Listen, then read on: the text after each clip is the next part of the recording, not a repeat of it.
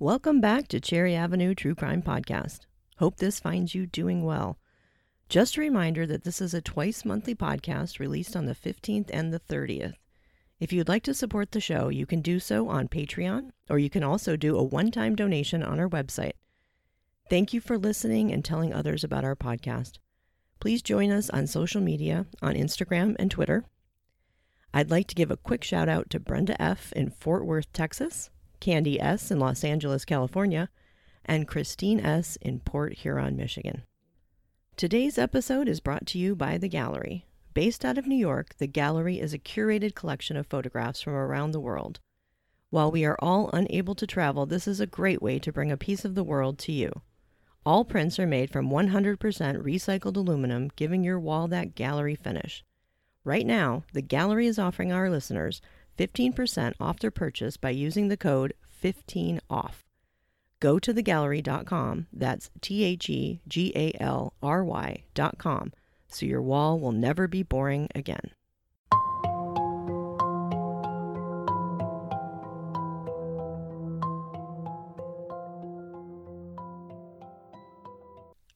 June 4th, 2007, Puyallup, Washington.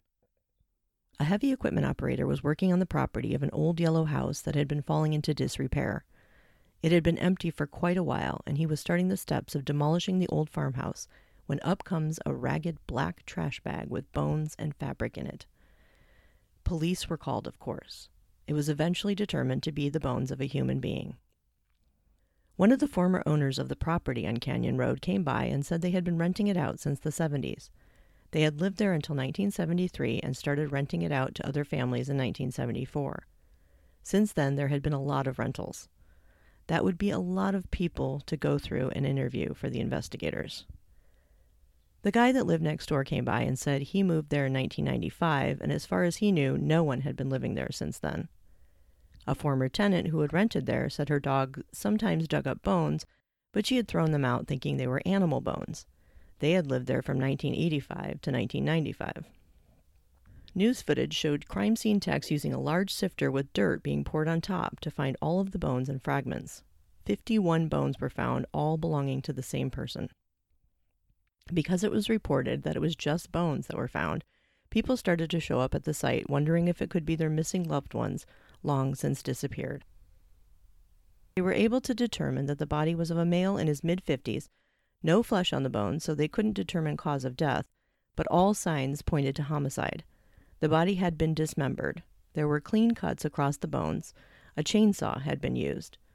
The shoulder had been cut into with a quarter inch blade consistent with a chainsaw.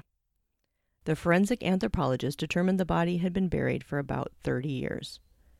The owner of the house told them about a woman who had come many years ago looking for her father. She said as far as she knows, he had been last seen on this property, and she was given permission to walk around and see whatever she could see. A detective in the county next to them saw the news report and thought it might match up to a missing person case she had. Jan Rhodes called the police officers working the case where the bones were found. She was the missing reports coordinator for the King County Sheriff's Department. The missing man was Joseph Tarricone. His daughter was Gina Tarricone, who had come looking for him since he had not been in contact with her and her sister. She insisted on filing a missing persons case at the time. The missing persons report filed in 1979 had a blurred photo of him in the old file. Joseph Anthony Tarricone would have been 53 in 1978. Six foot one inch, 200 plus pounds, brown eyes and graying black hair, partially balding. Joseph's ex wife Rose and Gina's five siblings lived in Albuquerque, New Mexico at the time. He had not contacted any of his family members, including his elderly parents, for four months. The last time anyone saw him, he was visiting his girlfriend Renee in Puyallup, Washington. A phone number was in the report. He was listed as having a business in Anchorage, Alaska. Gina had said in the report that they had called their father's girlfriend, but Renee had said she had no idea where Joe had gone. The girlfriend's name was Renee Curtis. Jerry Hess had been the renter of the house in 1978, and detectives thought that maybe her older daughter, Renee, had been the one that had dated Joe. The detectives figured that that young woman would be in her 50s in 2007 if she was still alive. It had been nearly three decades. The detectives checked death records and found that Jerry Hess had died in 2000. Jerry, Renee's mother, had married a few times and had the different last names of Curtis, Notaro, and Hess. Joseph Anthony Tarricone came from Brooklyn, New York. His parents stayed there, but Joe did not. He always wanted to be an entrepreneur. Even though he didn't live in New York, Joe kept in frequent touch with his parents, to the point his wife had to tell him the phone bills were too expensive. He told her that he would never put a time limit on his phone calls with his parents. Joe met Rose in the early 40s when they were in their teens. They were a good looking couple. Joe served in World War II in the Army. He was a natural salesman.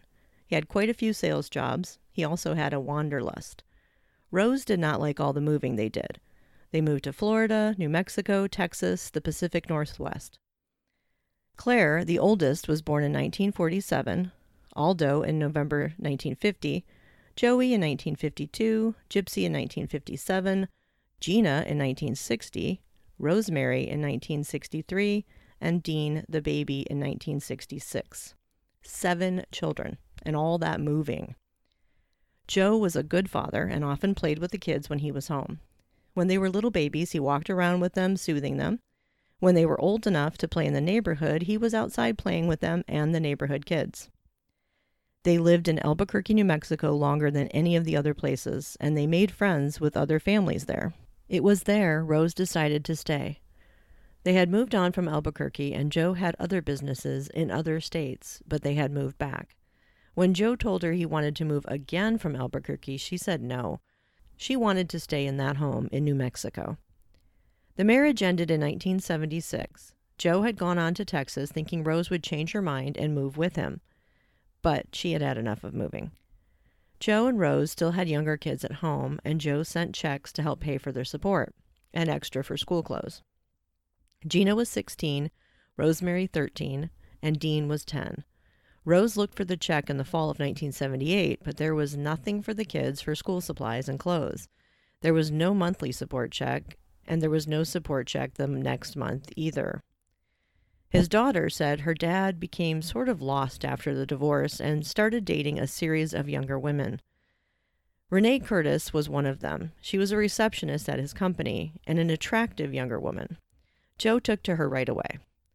His daughter was sure that Renee was only using her dad for his money, and she tried to tell him this. Her dad wasn't listening to any of it. Renee and Joe started dating, but it wasn't long before she was dating someone else at the time. His name was Kurt Winkler, he also appeared to have money. Kurt was gone a lot for his job, as long as 13 or 14 weeks at a time. Joe also traveled for his job. She was able to keep the two separate due to the traveling. They had been dating a couple of weeks when Renee decided to leave Anchorage and fly to Seattle area to move in with her mother on Canyon Road. Her mother did not like the relationship she had with the older man. Joe flew to the Seattle area twice a month to see Renee and would see his daughter Gina when he was in town. The last time Gina saw him was during one of those visits in July of 1978.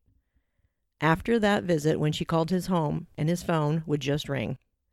She got more concerned as time went on. His daughters Gina and Gypsy got together to see authorities about this. In August of 1978, authorities went to visit the house on Canyon and talked to Renee and her mother, Geraldine. They told the police that they hadn't seen him in weeks. They said the last visit with Joe wasn't good. Joe had bought tickets to Rome and wanted Renee to go off and marry him. According to Renee, she had said no, and Joe had left in a mad fury. Joe's daughters did not believe that story. When investigators found Gypsy, they asked her about the house on Canyon Road. She confirmed she was the same woman who had talked to the owner about the house years earlier as she was looking for her father.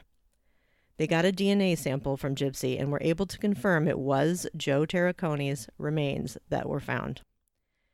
After talking to Gina, they understood that the sisters thought Renee was a suspect in their father's murder. They ran a background check on Renee and found that she was living in Seattle.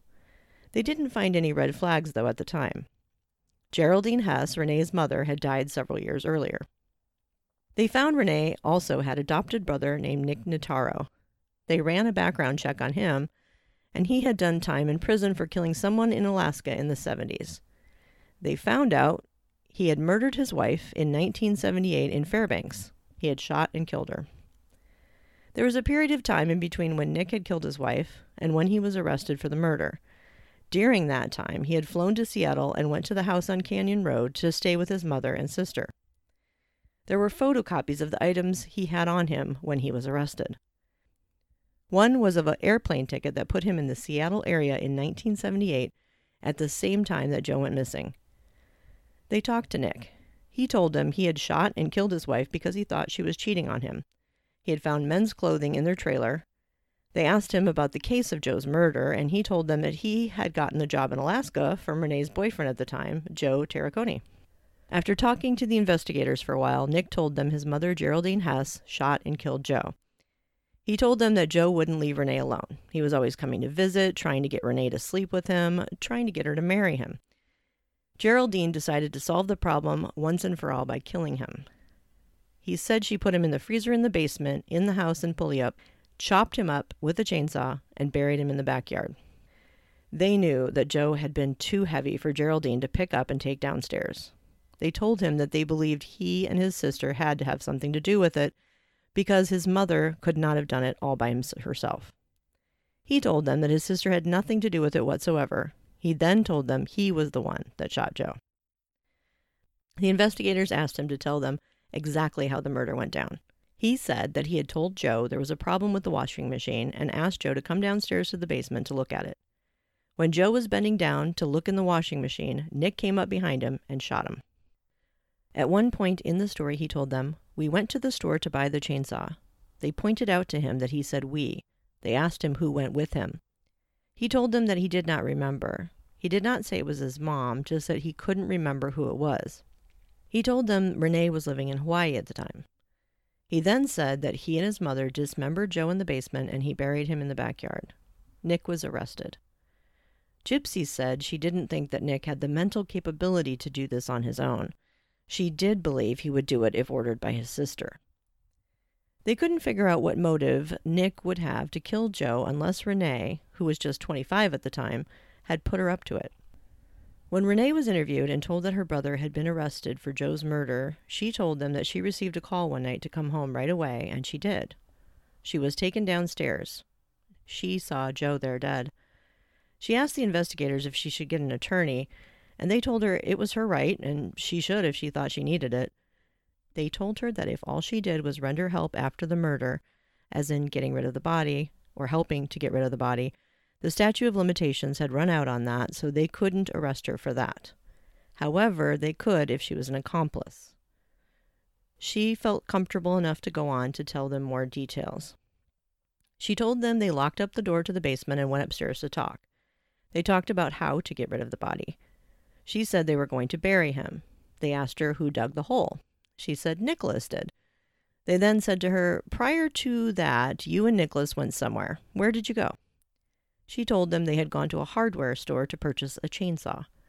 They asked her detailed questions about the dismemberment and the mess it made. She answered all of their questions. When they asked how Nicholas came to do this in the first place, she told them that she had told Nicholas about the problem she had been having with Joe.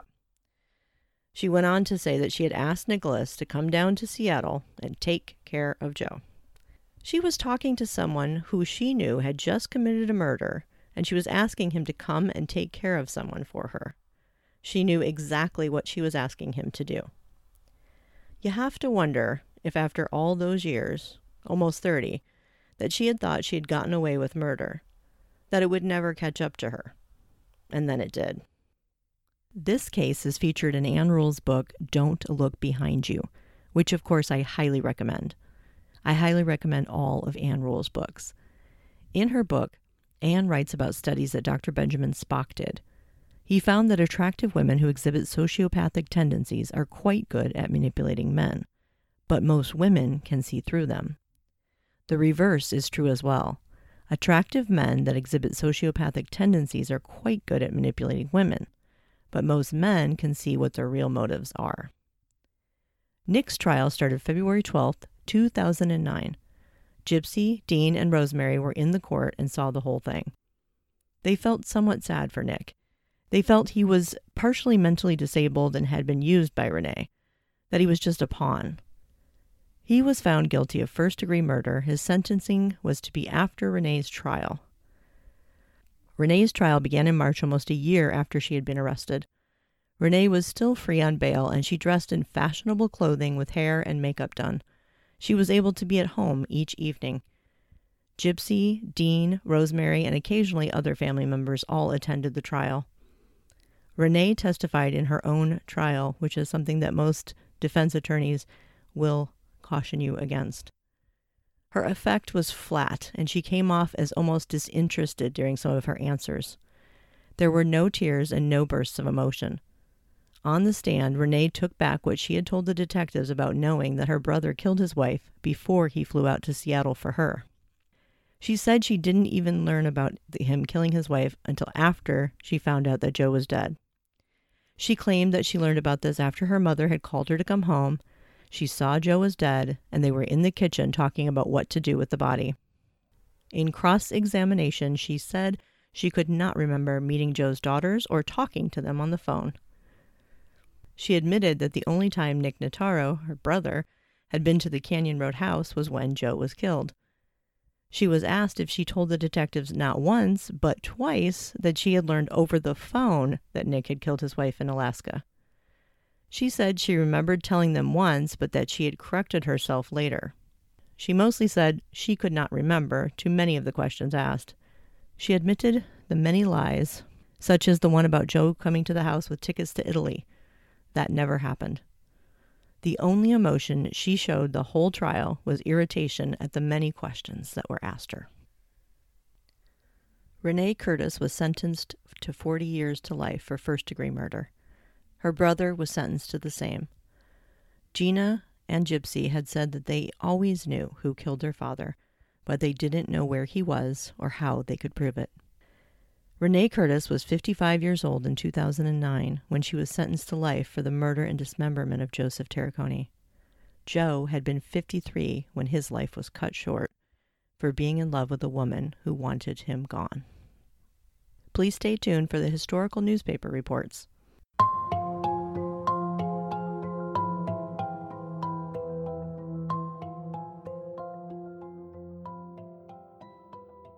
Okay, the first one we have is Skeleton Found by Children.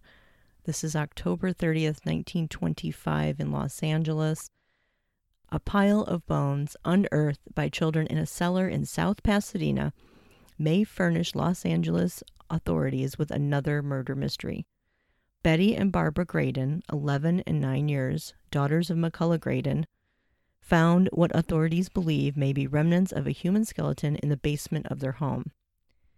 The bones were half buried in the musty cellar and were revealed to the children when they discovered a secret trapdoor in the palatial home known as Casa de las Flores, which was purchased recently by Graydon's widow. I was unable to find a search on the internet about the uh, mystery of the Casas, Casa de las Flores. Uh, there was a whole bunch of things that came up, but none of them related to this. And um, but I was able to find one more article on this case because it's um, awfully interesting, and I want to know who who they found in the cellar. Okay, this one is a continuation of that article, and it is October 31st, 1925, Los Angeles. Find bones in cellar, foul play indicated. Mysterious bones believed to be human skeletons, secret passageways, trapdoors, and acid eaten articles discovered at beautiful Casa de las Flores, South Pasadena estate of Miss, Mrs. Winifred Graydon, baffled authorities yesterday as they attempted to solve a probable murder. The bones were discovered by Betty and Barbara Graydon, schoolgirls, who, while playing, discovered a secret trap door in a closet. Strange sounds, groans, and moans were reported by neighbors to have been heard coming from the residence some time ago when it was unoccupied, a secret passageway leading from the closet to a hidden cellar disclosed the bones in a blood-stained vest and a physician's apron bearing the mark Marshall Field and Company, Chicago. District Attorney Asa Keyes, who visited the bone cellar, said that the discovery of the blood-stained vest indicated a crime. He said a thorough investigation had been ordered. Bones discovered in cellar tested may uncover murder of long ago at Richmond and this is in the Star Press, Muncie, Indiana, on April 4th, 1930. Laboratory experts tonight were examining a number of bones unearthed in a cellar beneath a house here to determine whether they are those of a human or an animal. The bones, along with a rusty butcher knife, some decayed clothing, parts of a pair of shoes, and what appeared to be a wig, were discovered by Alonzo Clark, 17, whose family resides in the house. Young Clark said he was searching for a 50 cent piece placed there by William Norman, whose family preceded the Clarks as residents of the structure. Coroner Russell Hyatt said that the bones may prove to only be those of an animal buried there some years ago, and some clothes were discarded by an early occupant, but that in any event the matter would be thoroughly investigated. A physician whose name was not revealed said the bones appeared to have come from the lower part of a human body. The Clarks have lived in the house only a short time. A resident of the neighborhood for many years said that about 20 years ago the house was occupied by a Polish family and that one time they had been in trouble with the Detroit Police Department. The house now is the property of W. Bankowski. This one is from June 8, 1906, the Indianapolis Star, and it is Greencastle, Indiana, Indiana, June 8, 1906. Unearth bones of long missing man. Skeleton dug up in yard. Disappearance of William Bryan 10 years ago recalled. The mysterious disappearance of William Bryan, a well known Civil War veteran of this place 10 years ago, is believed to this morning when a skeleton was unearthed when a skeleton was unearthed in the yard of the house where Bryan lived. Near the skeleton was a rusty axe. There is every indication that Bryan was murdered. The discovery has created a sensation in the town as the fate of the old man has been a topic of discussion which has never lost interest. Coroner King is making an investigation, and the authorities hope to bring the murder or murderers to justice. Bryan disappeared on the day that he received a large amount of back pension money from an Indianapolis agency. There were many at the time who said that he had been robbed and murdered. Bryan had been married to a young woman but a few weeks before, some said the marriage was an unhappy one and that Bryan had merely skipped out to get rid of his matrimonial obligations. The young widow, failing to hear anything from her husband, applied for a divorce in the Putnam Circuit Court, which was granted to her on the ground of desertion. Later, she married John Young, who at that time lived near the city. Nothing is known of their present location. While laborers were making an excavation for a new house on the lot at Bloomington and Tennessee Streets, sound familiar? In the southeast part of the city, where the old Bryan homestead had been raised, the skeleton was unearthed this morning. One of the workmen had jokingly remarked, What if we should find old man Bryan's bones? Everybody had been talking about it in that town, so it makes sense that they're digging up that property, thinking, hey, you know, what do we find what if we find his bones, you know? A few minutes later the skeleton was discovered about three feet below the surface. The workmen excavated further in the hope of finding the money, but found only the rusty axe with which it is believed Bryan was murdered. The skeleton was in a wooden box and the bones crumbled to small places when moved. Coroner King is positive that the skeleton is that of a man. There are some who are inclined to implicate Bryan's young wife in the strange disappearance, and it is probable that the authorities will make a search for her in order to ascertain what information she has regarding that supposed tragedy. They say the body could not have been buried in the yard without Bryan's wife knowing about it. The Bryan homestead has been deserted for several years. The talk of a murder committed there has tended to keep many away from it. Some even say that the old house was haunted. Okay, this next one is uh, another case, another article in which two kids have found bones.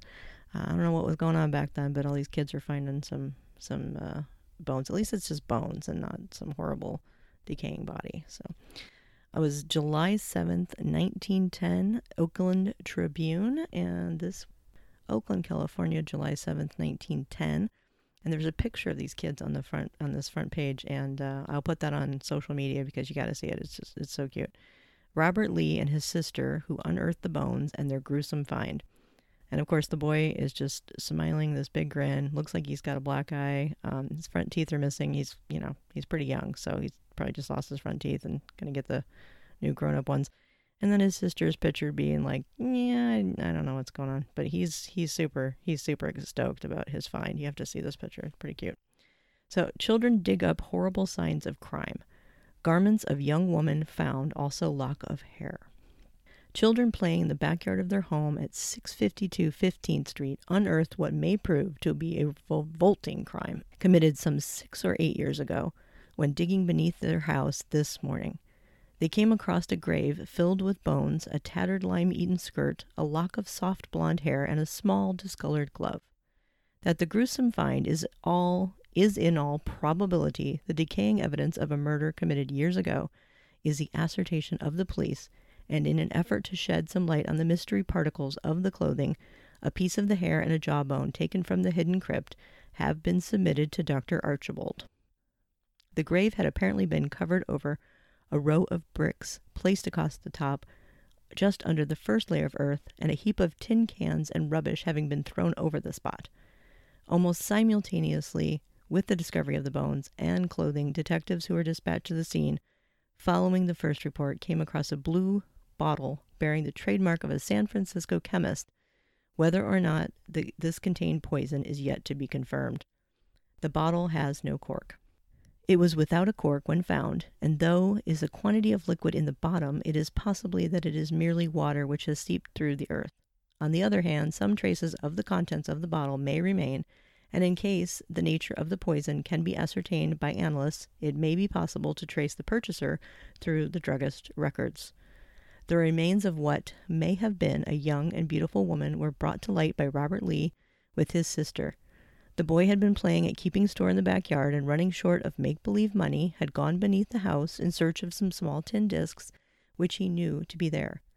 The residence is built about four feet above the ground at the extreme back end the space narrowing down toward the front. As the lad made his way along, his foot slipped into the earth, so much softer than the rest, that it attracted his attention, and plunging a stout stick, which he had in his hand, into the spot, he came upon a brick, and continuing to dig, unearthed several small bones and then a number of larger bones. His mother is informed. As the bones were dislodged, they were found to be scattered about in small pieces, having been, to all appearances, sawed through in innumerable places.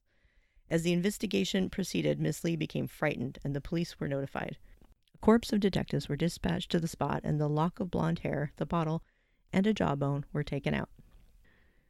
The presence of the skirt, which, though lime eaten and rotting to shreds, is cut along youthful lines of a heavy weave of etamine, which was once a bright navy blue with a small white interwoven flake.